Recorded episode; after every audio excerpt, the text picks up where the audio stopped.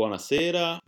ben ritrovati con la redazione di Pagine Ebraiche, un trattato dedicato alle feste. Non poteva trovare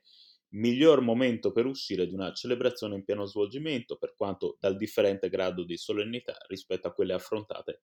nelle sue pagine. È il caso di Bezzà, giorno festivo, il sesto tassello del grande mosaico che va componendosi attorno al progetto di traduzione del Talmud nel segno del protocollo firmato nel 2011 tra governo, CNR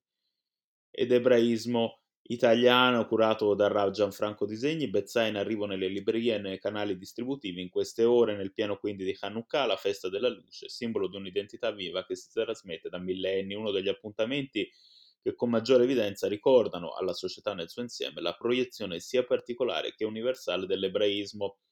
Bezzà fa parte dell'ordine delle feste e ricorda Rav Disegni in un testo introduttivo che ci guida alla sua lettura e comprensione, denominato in due modi, quello più diffuso, deriva, come spesso capita per i libri ebraici, dalla prima parola del testo, Bezzà, l'altro, giorno, l'altro titolo, quello più comune fra gli antichi commentatori,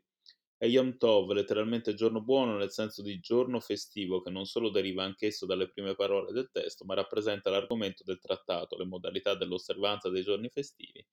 e le differenze rispetto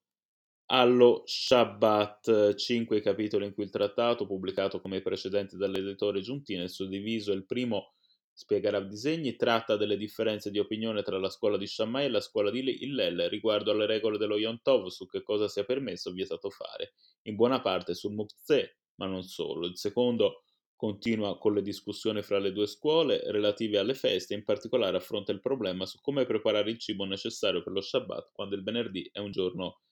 festivo. Il terzo si occupa del problema se sia lecito nel giorno di Yom Tov catturare un animale, quadrupedi e pesci, per la necessità delle feste e di altre regole inerenti all'approvvigionamento di cibo. Il quarto tratta del trasporto di cibo e bevande dell'uso di legna per fuoco o altri utilizzi. Il quinto, infine, discute la norma per cui è proibito di Shabbat e Yom Tov oltrepassare il limite della città e come si possa estendere questo limite.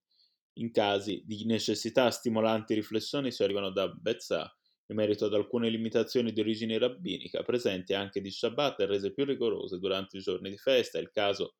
ricorda Rav Disegni del Mukzeh messo da parte, ossia di tutti gli oggetti che non possono essere toccati o più precisamente spostati. La norma viene spiegata si impara da un passo di Isaia dove è scritto se tratterai di Shabbat il tuo piede dal fare i tuoi interessi nel giorno a me sacro e chiamerai lo Shabbat delizia per il Signore santo onorato e lo onorerai deviando dal tuo cammino e dall'occuparti dei tuoi affari del parlarne allora ti delizierai, versetto da cui, prosegue Ravi, i maestri hanno dedotto una serie di regole su come comportarsi riguardo al camminare, al parlare, a toccare gli oggetti. Il concetto base, si sottolinea ancora, è che di sabato e durante le feste ci si deve comportare in modo diverso dai giorni feriali, si toccano solo gli oggetti che sono permessi e che sono stati destinati intenzionalmente all'uso solo per mezzo di un distacco completo e concreto dalle modalità dei giorni feriali, si riuscirà infatti a entrare nello spirito e nella dimensione speciale creati dallo Shabbat e dallo Yom Tov. Grazie per essere stati con noi. Buona serata.